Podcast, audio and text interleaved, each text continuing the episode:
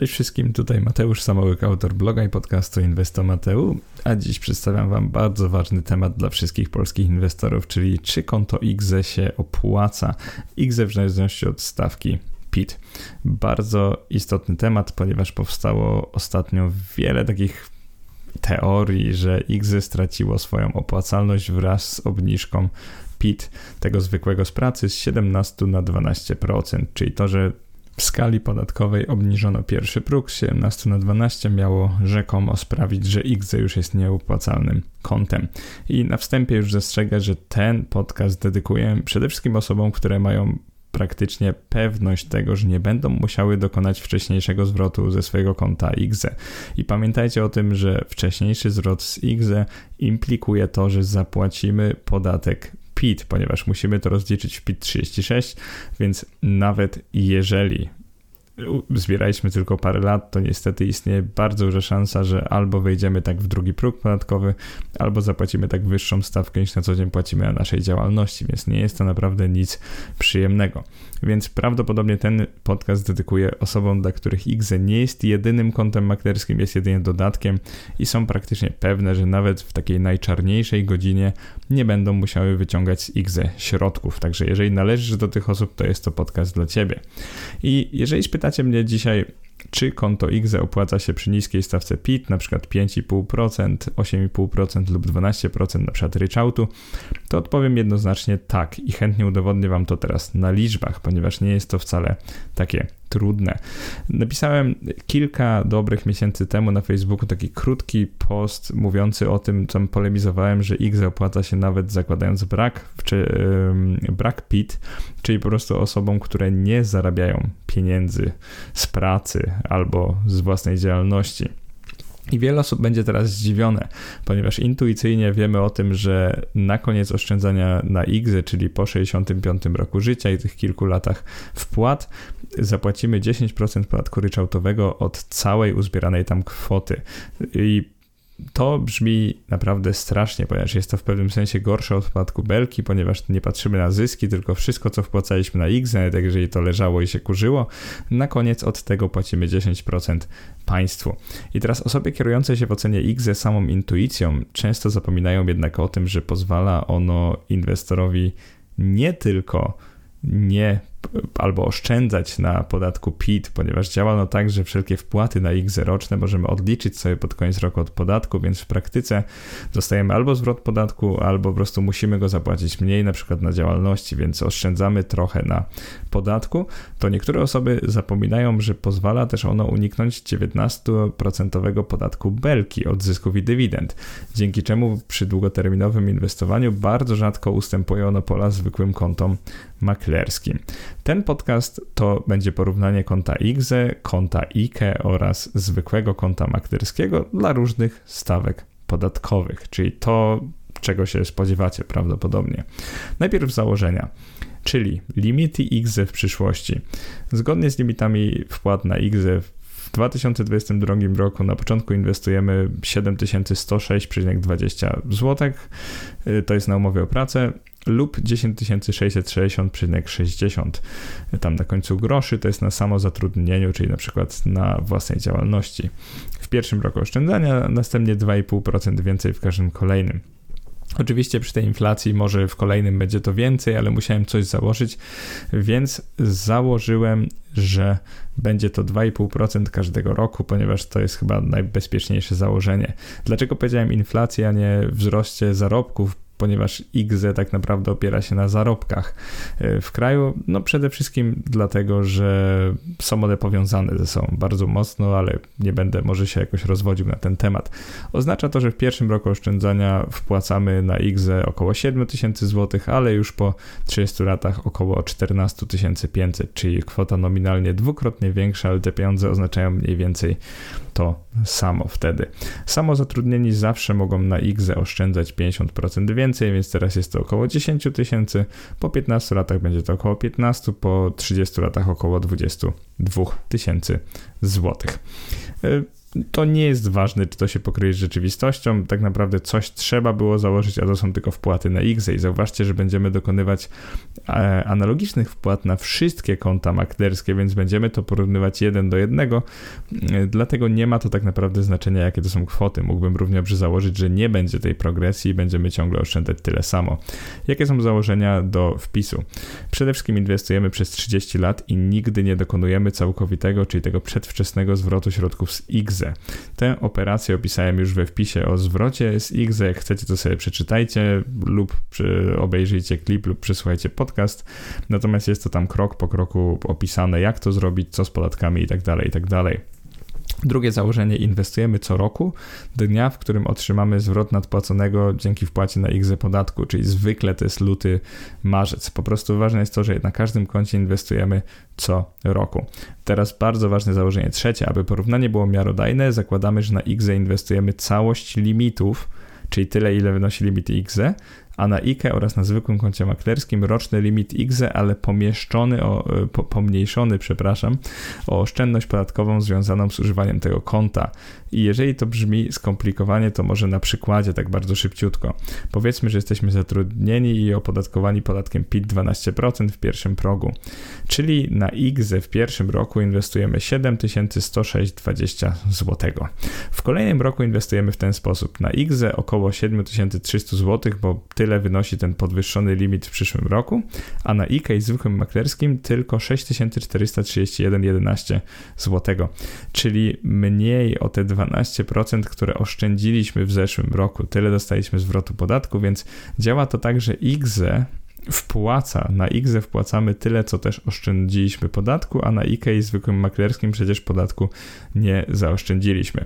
Więc gdybyśmy nie dokonali tego odliczenia, to byśmy porównali te konta niewłaściwie, ponieważ zauważcie, że IGZE obiektywnie pozwala zyskać te pieniądze, więc dlaczego miałbym ich nie doliczać do rocznej wpłaty? Więc w praktyce to porównanie będzie takie trochę niesprawiedliwe, ponieważ, no właśnie sprawiedliwe, ale będzie wyglądać niesprawiedliwie, ponieważ na IGZE zawsze będziemy wpłacali więcej niż na konta IKE i zwykłe konta maklerskie, ale o tyle więcej, ile wynosi nasza stawka PIT, czyli oczywiście przy 32% będzie to bardzo odczuwalne, przy 5,5% bardzo mało odczuwalne. E, większość symulacji będzie zakładać stopę zwrotu z inwestycji wynoszącą 7% brutto rocznie, czyli jak najbardziej taką możliwą stopę w portfelu, który nawet ma trochę obligacji. Opłacalność kont X sprawdzimy dla etatowca, który płaci odpowiednio 32% i 12%, podatku PIT oraz dla samozatrudnionych na 19% podatku liniowym oraz 12,8,5 oraz 5% ryczałtu. I prawdziwym smaczkiem będzie ta sama symulacja, dokonana również z perspektywy osoby bezrobotnej, czyli takiej, która w ogóle nie płaci podatku PIT lub wynosi on dla niej 0%. I ona właśnie dowiedzie tego, że przy określonej rocznej stopie zwrotu z IGZE przebija ono zwykłe konto maklerskie, bo oczywiście IKE wtedy nie może przebić. Wnioski będą bardzo ciekawe, więc zacznijmy już od opisu IGZE przy umowie o pracę. To jest to, czego boi się większość osób, czyli wiedząc, że ich podatek PIT w pierwszym progu został obniżony z 17% do 12%, tak intuicyjnie mogą czuć, że opłacalność IGZE już jest znacznie mniejsza niż była, ponieważ kiedyś mogliśmy oszczędzić rocznie 1190 zł na podatku, a teraz już tylko 840 zł. Bo przypominam, że IGZE działa tak, że tyle ile ta stawka podatku wynosi, to ta wpłata mnoży się razy tę stawkę podatku i tyle możemy oszczędzić. Zacznijmy od tego przykładu najbardziej lukratywnego, czyli IGZE na podatku 32%. I to jest dobry moment, żeby pokazać, jak będą działały symulacje.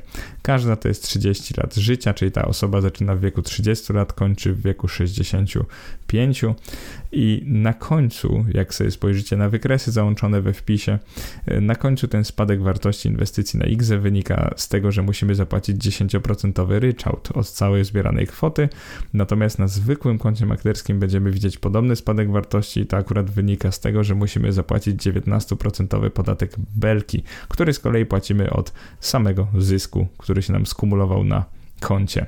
I teraz W przypadku osoby, która rozlicza się w formie skali podatkowej, czyli potocznie wpada w drugi próg podatkowy, na przykład na umowie o pracę, oczywiście na działalności też można być na skali, ale to chyba wiecie, 30-letnie oszczędzanie i inwestowanie o średniej rocznej stopie zwrotu wynoszącej 7% brutto i na każdym z trzech kont, jak się płaci 32% podatku, jest jednoznacznie najlepsze na IGZE. I tu właściwie nie da się dyskutować, ponieważ na IGZE nawet po zapłaceniu tego ryczałtu uzbieraliśmy no, znacznie powyżej 800 tysięcy złotych, natomiast na zwykłym koncie maklerskim było to tylko trochę powyżej 500 tysięcy złotych, na IKE było to około 6, 600 tysięcy złotych. W przypadku osoby w drugim progu podatkowym ta dominacja konta IGZE jest oczywista, jest naprawdę ogromna, ponieważ co roku sprawia, że inwestują na ponad 2000 więcej od posiadaczy IKE oraz zwykłego konta maklerskiego. I dzięki temu właśnie 30-letnią symulacją inwestowania kończy z wynikiem aż 47% lepszym od zwykłego konta maklerskiego i 28% lepszym od konta IKE. I to nie są punkty procentowe i wynik to jest naprawdę procent, czyli porównałem te kwoty do siebie. I jeszcze ciekawszy jest fakt, że nawet znaczne obniżenie średniej rocznej stopy zwrotu z inwestycji, przykład z 7% do 1% brutto, pozostawia IKE na prowadzeniu, bo pobija ono wtedy konto IKE o 31%, a zwykłe konto maklerskie o 34%. To jest bardzo nieintuicyjne, ale same te wpłaty i że na tym tyle oszczędzamy pozwala pobić tamte konta maklerskie. Także tamte, no właśnie to są konta maklerskie. Wnioski nasuwają się same. Dla osoby, która rozdziela się według skali podatkowej i wpada w drugi próg podatkowy 32%, XZ zawsze powinno być domyślnym kontem maklerskim, które ta osoba powinna uzupełniać jako pierwsze skąd. I tak naprawdę tu jest koniec kropka. No, ciężko jest udowodnić, że XZ nie jest dla tej osoby najbardziej opłacalne. Teraz przerzucamy się na podatek 12%, czyli PIT 12%. I o ile przy, tej, przy drugim progu było prosto to udowodnić, to teraz będzie już trochę trudniej, ale też jak zobaczycie sobie wynik symulacji, to okaże się, że XZ i tak jest znacznie lepszy od zwykłego konta maklerskiego.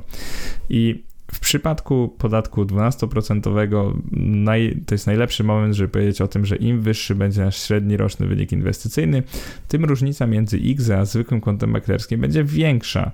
Czego nie można powiedzieć o IKE, oczywiście, ponieważ IKE chroni inwestora przed zapłaceniem jakiegokolwiek podatku, czyli po prostu to, ile zarobiliśmy, to tyle na końcu mamy. To w przypadku zwykłego maklerskiego, im wyższy będzie zysk, tym więcej zapłacimy podatku belki i tym wyższe to będzie wobec tego 10% ryczałtu który zapłacimy na XA. Teraz jak kończy się symulacja taka sama dla osoby, która płaci PIT 12%? Kończy się tak, że XE wygrywa z obydwoma kontami, ale gdybyśmy zarobili mniej, czyli gdybyśmy nie mieli tej stopy zwrotu 7% rocznie, to okazałoby się, że e, IKE wychodzi lepiej. Wiele osób właśnie polemizowało ze mną, że przecież IKE jest wtedy lepsze. To ja powiem szczerze, IGZE może wyjść lepiej na podatku 12%, ale tylko jak ta stopa zwrotu będzie wynosić właśnie 6-7% i nie mniej. Natomiast jeżeli chodzi o dowolną stopę zwrotu, to IGZE zawsze wygrywa tutaj ze zwykłym kontem maklerskim. Jeżeli oczywiście co roku dopłaca opłacamy te kwoty limitu, jeżeli udaje nam się zachować taką stopę zwrotu z inwestycji. Także ta symulacja mam nadzieję, że jednoznacznie i raz na zawsze udowadnia, że XZ jest bardziej opłacalny od zwykłego konta maklerskiego na podatku 12%. Więc jeżeli płacicie 12%, to IGZE i tak robi swoje i wychodzi dużo lepiej od zwykłego konta maklerskiego. I to jest tak naprawdę wniosek. W tym momencie pamiętajcie, że IKE, no cóż, przy niskiej stopie zwrotu może wyjść lepiej od IGZE, więc też miejcie to tutaj na uwadze w tej priorytetyzacji kont, bo o ile przy 32% podatku powiedziałem z pewnością, że IGZE jest lepsze, to tutaj już można postawić znak równości między tymi kontami. Przechodzimy do części podcastu, która dotyczy samozatrudnionych. Od niedawna większość z nich y, kojarzyła samozatrudnienie z podatkiem liniowym, którego stawka wynosiła 19%, ale w związku z wprowadzeniem procentowego ZUS-u atrakcyjność liniówki znacząco spadła. Właśnie z tego powodu w 2022 roku ogromna liczba prowadzących jednoosobowe działalności gospodarcze zdecydowała się jednak przejść na ryczałt, którego stawki nagle zaczęły wydawać się im na tyle atrakcyjne, by porzucić możliwość uwzględniania kosztów działalności w swojej księgowości, czyli odliczać je od przychodu, ponieważ pamiętajcie, że na liniowym rozliczamy podatek od zysku, na ryczałcie od przychodu, czyli wszystkiego, co zarobiła nasza firma. Głównym bohaterem tego rozdziału będzie wobec tego podatek ryczałtowy, a dokładniej popularne stawki 12%, 8,5% oraz 5,5%, o które w kontekście X zapytało mnie dotychczas najwięcej osób. Zanim jednak przeanalizujemy właśnie X na ryczałcie, opowiedzmy sobie o X na podatku liniowym, czyli 19%. Jak się pewnie domyślacie, skoro inwestowanie przez IGZE opłaciło się zarówno etatowcowi w pierwszym progu podatkowym 12%, jak i temu w drugim progu podatkowym 32%, to dosłownie siłą rzeczy powinno się ono opłacać także przedsiębiorcy rozliczającemu się liniowo. Symulacja dla samozatrudnionych będzie trochę inna, ponieważ tutaj mamy 50% wyższe limity wpłat, więc na każde konto będziemy wpłacać trochę więcej środków. Więc nie zdziwcie się, że na tej osi Y te opisane liczby są wyższe niż w przypadku etatowców. To nie jest dlatego, że samozatrudnieni są jakoś klasycznie bogatsi od etatowców. Tu chodzi po prostu o to, że e, limit wpłat na X jest wyższy o 50%, więc wpłacają oni co roku więcej, ale nie wpływa to na symulację, ponieważ tak jak mówiłem, dalej na konta wpłacamy porównawczo tyle samo, więc ta liczba nie ma znaczenia. Mógłbym tak naprawdę założyć, że wpłacamy 10 zł rocznie i ta symulacja powinna wyglądać bardzo podobnie. Jeżeli chodzi o tę symulację, no to samozatrudniony na podatku liniowym znacznie, na IGZE znacznie pobija zwykłe konto maklerskie, bo o 25%, a IKE o około 9,4%. I pamiętajcie, że im wyższa stawka PIT, którą się rozliczacie z samozatrudnienia lub zatrudnienia, tym bardziej opłacalny relatywnie do innych kont staje się IGZE. To jest niby oczywiste, Ameryki nie odkryłem, ale warto to sobie powiedzieć.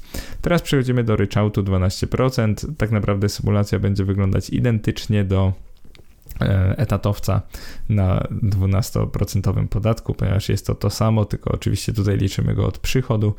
E, dlaczego pomijam tutaj stawki ryczałtu 17, 15, 14%? Robię to celowo, ponieważ w tym momencie podcastu już zdążyliśmy udowodnić, że inwestowanie przez maklerskie XE jest jednoznacznie opłacalne przy tak wysokich stawkach podatku, więc już nie muszę robić tych symulacji, bo właściwie po co.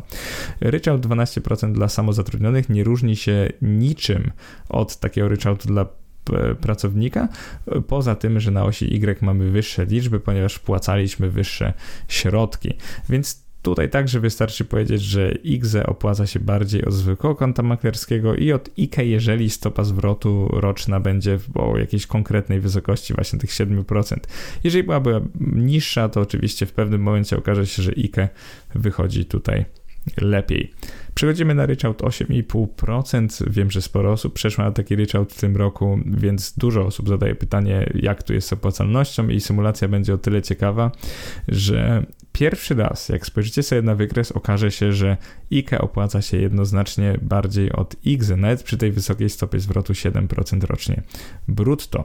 Więc w przypadku ryczałtu 8,5% powiedziałbym, że najbezpieczniej jest zaczynać od IKE, później dopiero wpłacać na X, natomiast na końcu na zwykłym koncie maklerskim, ponieważ stale to się znacznie bardziej opłaca niż na zwykłym koncie maklerskim.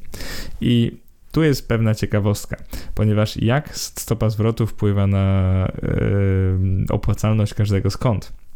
Tutaj zakładamy 7% zwrotu z inwestycji, ale jeżeli byśmy mieli bardzo niską stopę zwrotu rzędu 0,7% rocznie, czyli bardzo mało, e, brutto, to konto IGZE przegrałoby nawet ze zwykłym kontem maklerskim. To jest taka ciekawostka, ponieważ ten ryczałt na końcu by nas dobił, a podatek belki byłby bardzo niski, ponieważ przez te wszystkie lata tego zysku byłoby procentowo bardzo mało. Im wyższa stopa zwrotu brutto, tym lepiej IGZE wypada na tle zwykłego konta maklerskiego, a tym gorzej na tle konta IKE, z którym przegrywa w tym przypadku niezależnie od stopy zwrotu z inwestycji. To jest w ogóle ciekawe. Czyli czy stopa zwrotu tutaj wynosiłaby 10%, czy 15%, czy 5%, czy nawet 0%, IKE zawsze wychodzi lepiej ryczałtowcowi na stawce 8,5%. Zawsze wychodzi lepiej od IGZE, także pamiętajcie, że IKE zawsze przy niskim PIT powinno być priorytetem nad IGZE. I tu niezależnie od stopy zwrotu, po prostu tak to wychodzi w symulacji i taka już będzie prawda. Osoby, które rozliczają się 8,5% stawką ryczałtu i mają około 30 tysięcy złotych rocznie na inwestowanie, powinny według mnie zatem korzystać zarówno z IKE, jak i IGZE. Pamiętając o tym, żeby w razie czego dokonywać częściowych zwrotów z pierwszego z tych kont, czyli z IKE, bo tam się da dokonywać częściowe zwroty i tak naprawdę płaci się wtedy zaległą belkę i to tyle, więc nie jest jakiś wielki problem. A środków na IGZE nie ruszać aż do spełnienia warunków emerytalnych. Jeżeli takie osoby mają tylko 15 tysięcy złotych na inwestowanie rocznie, to nie widzę powodu, by w ogóle korzystały one z IGZE, więc na tym ryczałcie korzystajcie z IKE, a nie z IGZE. Ryczałt 5,5% to ostatni przypadek IGZE na samozatrudnieniu, który tutaj omówimy. Dla niego również dokonałem symulacji stopy zwrotu i wychodzą one bardzo ciekawe, ponieważ e, ponownie IKE wygrywa jednoznacznie, natomiast IGZE wychodzi lepiej od zwykłego konta maklerskiego. Natomiast nie, tutaj wystarczy trochę tylko e, poruszyć wynik inwestycyjny. Jeżeli na przykład wynosiłby on już 4-5%, no to zwykłe konto maklerskie zacznie się, e, zacznie się opłacać bardziej od IGZE. Także tutaj im niższy podatek, tym bardziej jest wątpliwe, czy IGZE się w ogóle opłaca. E, przy stopie zwrotu w wysokości 2% brutto rocznie IGZE przegrywa z obydwoma kontami. Natomiast pytanie, kto inwestuje w ETF-y zagraniczne, zwłaszcza akcyjne i spodziewa się stopy zwrotu średniej 2% brutto rocznie w długim terminie, no wątpię, że ktokolwiek. Raczej myślimy, że to jest przynajmniej 5%, może nawet 7 lub 8, 10 lub nawet 12% e, rocznie brutto. Ty, tylu się spodziewamy w długim terminie. Oczywiście 12 to jest trochę overshoot, wydaje mi się, że tyle może być trudno osiągnąć, ale 7-8 jest jak najbardziej wykonalne.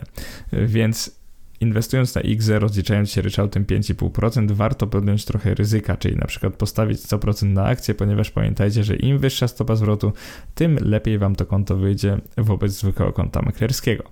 I teraz taka rzecz dla niedowiarków, dla tych, którzy uważają, że XE nie może się opłacać bardziej na e, podatku 0%, czyli po prostu wyobraźcie sobie, że w, jesteście w małżeństwie, jesteście tym pasywnym zawodowo partnerem, partnerką i macie po prostu środki tej drugiej drugiej osoby na przykład i chcecie inwestować, więc możecie prowadzić IGZE, ale nie macie, nie płacicie PIT, więc działa to tak, że nie macie od czego odliczyć, czyli po prostu wpłaty na IGZE w tej symulacji będą identyczne jak wpłaty na IKE i zwykłe konto maklerskie, ponieważ niczego nie oszczędzacie na podatku. I Dlaczego to i tak może się bardziej opłacać od zwykłego konta maklerskiego? To jest bardzo prosta matematyka. Inwestor po prostu musi porównać sobie, czy na końcu inwestycji po tych wszystkich latach bardziej opłacać mu się będzie zapłacenie 19% od zysku, czyli różnicy między tym, co wypłaca, a tym, co wpłacił właściwie, czy 10% od całości uzbieranej kwoty, czyli tego właśnie ryczałtu 10%. Nie trzeba być biegłym z matematyki, by intuicyjnie wyczuć, że powyższe się opłaca wtedy, gdy zysk stanowi ponad 50, no kilka procent środków uzbieranych na koncie maklerskim. I dla przykładu, na IGZE mamy 200 tysięcy złotych, z czego 100 tysięcy stanowi uzbierany przez lata zysk. Wypłata emerytalna będzie kosztować 10% razy 200 tysięcy, a więc 20 tysięcy złotych. Na zwykłym koncie maklerskim mamy 200 tysięcy złotych i Ponownie 100 tysięcy stanowi zysk. Wypłata będzie nas kosztować teraz 19% razy różnica, czyli 100 tysięcy złotych, a więc 19 tysięcy złotych. I zauważcie, że wystarczy teraz nieco zwiększyć udział zysku na koncie XE i XE zacznie się bardziej opłacać od zwykłego maklerskiego. Czyli na przykład jakby ten zysk już nie stanowił 50%, a 55%, no to już wtedy XE jest bardziej opłacalny od zwykłego maklerskiego. Jeżeli założymy, że inwestujemy przez 30 lat i stopa zwrotu brutto wynosi 7% rocznie, no to zysk stanowi na koncie 67%. I to daje wynik inwestycyjny o 3% lepszy od zwykłego konta maklerskiego, co dla niektórych jest nie do wiary, ale tak zadziała właśnie e, matematyka. I pamiętajmy o tym, że jeżeli nie płacimy PIT, no to IK jest jakby obiektywnie i bezdyskusyjnie lepsze od IGZE, natomiast IGZE może wygrać ze zwykłym kontem maklerskim, jednak osoby, które myślą analitycznie i znają te konta, szybko zauważą, że przecież to się nie opłaca, ponieważ istnieje to ryzyko, że będziemy musieli z konta IGZE wypłacić. I wtedy zapłacimy ten PIT, którego wcześniej nie oszczędziliśmy, ponieważ wypłata z IGZE dodajemy ją w PIT 36, e, to są te inne źródła e, przychodu, okaże się, że nagle musimy zapłacić podatek, mimo że wcześniej na nim nie oszczędziliśmy. Więc pamiętajcie, że to jest bardzo dyskusyjna sprawa. Chciałem tylko pokazać, że może być taka sytuacja, że to się będzie opłaciło. Teraz spójrzmy sobie na taką tabelę. Granica opłacalności X, czyli przedyskutujmy przy jakiej stopie zwrotu, o ile lepiej wyjdzie X od zwykłego konta maklerskiego bez żadnego podatku PIT. Czyli ponownie jesteśmy, nie wiem, bezrobotni albo nie wykazujemy żadnego e, dochodu i zastanawiamy się, czy IGZE będzie się opłacało bardziej niż zwykłe konto maklerskie. No to tutaj granica opłacalności to jest około 5% brutto rocznie, czyli tyle musimy zarabiać, żeby IGZE finalnie po 30 latach nam się opłaciło bardziej od zwykłego konta maklerskiego. Taka średnioroczna stopa zwrotu zwykle była do osiągnięcia nawet przez portfele 50-50 amerykańskie akcje, amerykańskie obligacje. Oczywiście nie jest to powiedziane, że w kolejnych 30 latach też tak będzie, natomiast pokazuje to, że możemy mieć w portfelu trochę obligacji, a i tak osiągnąć taką stopę zwrotu. Przy wyższych stopach zwrotu rzędu 10% rocznie XZ jest niezaprzeczalnie lepszy od zwykłego konta maklerskiego, ponieważ tak jak mówiłem, zysk stanowi na tym koncie bardzo dużo w porównaniu do wpłat, więc wtedy opłaca się ono bardziej. I teraz, czy biorąc pod uwagę bardzo słabe warunki wcześniejszego zwrotu z IGZE, które zawsze trzeba opodatkować według właśnie skali przy pomocy formularza PIT36 jako przychód innych źródeł, w ogóle warto się bawić w to konto? Moim zdaniem nie, więc tutaj przyznaję rację tym, którzy mówią, że bez płacenia PIT XZ jest po prostu bardziej ryzykowny niż to mogłoby się opłacać. I teraz efekt tego wpisu, tego podcastu, tej analizy, czyli owoc naszej całej dyskusji, czyli przy jakiej stawce podatku PIT, jakie konto preferować, a jakie jest drugim i trzecim wyborem. Przy stawce podatku PIT y, na umowie o pracę 32% XZ będzie zawsze preferowane, IKE będzie drugim wyborem, a w ostatniej kolejności używamy zwykłego konta maklerskiego. Tutaj naprawdę ciężko dyskutować, ponieważ przy tak wielkiej oszczędności podatkowej na tym XZ zawsze będziemy inwestować dużo wyższe środki, tak de facto, niż na innych kontach maklerskich. Teraz schodzimy do stawki 19%, czyli to ta liniówka. Y, znowu preferujemy XZ, ponieważ wyjdzie ono lepiej niż IKE i to tak naprawdę niezależnie od stopy zwrotu a na końcu zwykłe konto maklerskie. I tak samo robimy przy stawkach 17 i 14%, ponieważ tutaj też IGZE praktycznie zawsze będzie się opłacało bardziej od IKE. Dokonywałem takich symulacji, akurat nie pokazałem wyników we wpisie, ale wierzcie mi, że wtedy ta opłacalność jest niezaprzeczalnie wyższa dla IGZE. I teraz problematyczne 12%, czyli albo ryczał 12%, albo osoba e, na umowie o pracę w pierwszym bloku podatkowym. Tutaj według mnie jest egzekwo, czyli IKE i IGZE opłacają się bardzo podobnie, czyli preferowane konta to wybierzcie sami. IKE jest bezpieczniejsze, jeżeli nie wiecie, czy nie będziecie chcieli wypłacić przedwcześnie, czyli dokonać zwrotu. Natomiast IGZE, no cóż, po prostu w wielu symulacjach przy określonej stopie zwrotu wychodzi dużo lepiej od IKE, więc ciężko tutaj dyskutować, które jest lepsze. Powiedziałbym, że egzekwo, czyli porówno dokładnie na tym samym pierwszym miejscu powinny być obydwa konta. Oczywiście obydwa są lepsze od zwykłego konta maklerskiego, więc jeżeli możecie, to wypełnijcie obydwa. Pamiętajcie, żeby nie dokonywać zwrotu z XZ i tyle. I teraz stawki ryczałtu 8,5 i 5,5%. Tu, jak się pewnie domyślacie, już IKE wygrywa jednoznacznie. Tak naprawdę nie da się obronić tezy, że XZ jest tutaj lepsze, bo nie jest, ponieważ na tych stawkach ryczałtu najpierw IKE, później XZ i na końcu zwykłe konto maklerskie. Jeżeli nie jesteście pewni, czy tych środków z X nie będziecie potrzebować, to nawet możecie z niego zrezygnować tutaj. Czyli to jest taka opcja e, B, ale jeżeli nie jesteście pewni, że wytrzymacie do końca do 65, możecie w ogóle tam nie wpłacać środków i korzystać ze zwykłego konta maklerskiego. Przy PIT 0%, czyli bez tego dochodu z pracy albo z samozatrudnienia, no to IKE dalej jest preferowane, bo mija podatek belki, natomiast IGZE jest zwykłe konto maklerskie, egzekwo, ale na tym drugim miejscu, czyli tak naprawdę wtedy IKE powinno być priorytetem, a wszystkie inne konta gdzieś tam odchodzą na drugie, trzecie miejsce. I to by było na tyle, jeżeli chodzi o naszą analizę. Y, jeżeli chodzi o posiadacza IGZE, czego on powinien się bać najbardziej, no to pamiętajcie, że e, wpłaty na IGZE możecie odliczyć w formularzu PIT 0. Jego można dołączyć do prawie każdego PIT-u, właściwie do każdego chyba 37, 36 albo PIT 28, ten ryczałtowy. E, wpłaty na IGZE obniżają podstawę opodatkowania przy skali podatkowej, podatku liniowym oraz podatku ryczałtowym, czyli od przychodu, ale przedwczesne zakończenie oszczędzania na IGZE zawsze wiąże się z zapłaceniem podatku 12 lub 32%, ponieważ wykazujemy w PIT 36 jako dochód z innych źródeł. Wcześniej chyba powiedziałem przychód, ale oczywiście chodzi o dochód. Y, I problem jest taki, że to wymusza jego rozliczenie za pomocą skali podatkowej, czyli teraz prostym językiem. Nawet jeżeli przez wiele lat rozliczasz się ryczałtem 5,5% albo jakimkolwiek innym, to później, jeżeli dokonasz zwrotu z X, a tam już się nagromadziło więcej niż 120 tysięcy złotych, to zawsze będzie trzeba to rozliczyć e, stawką 32% podatku.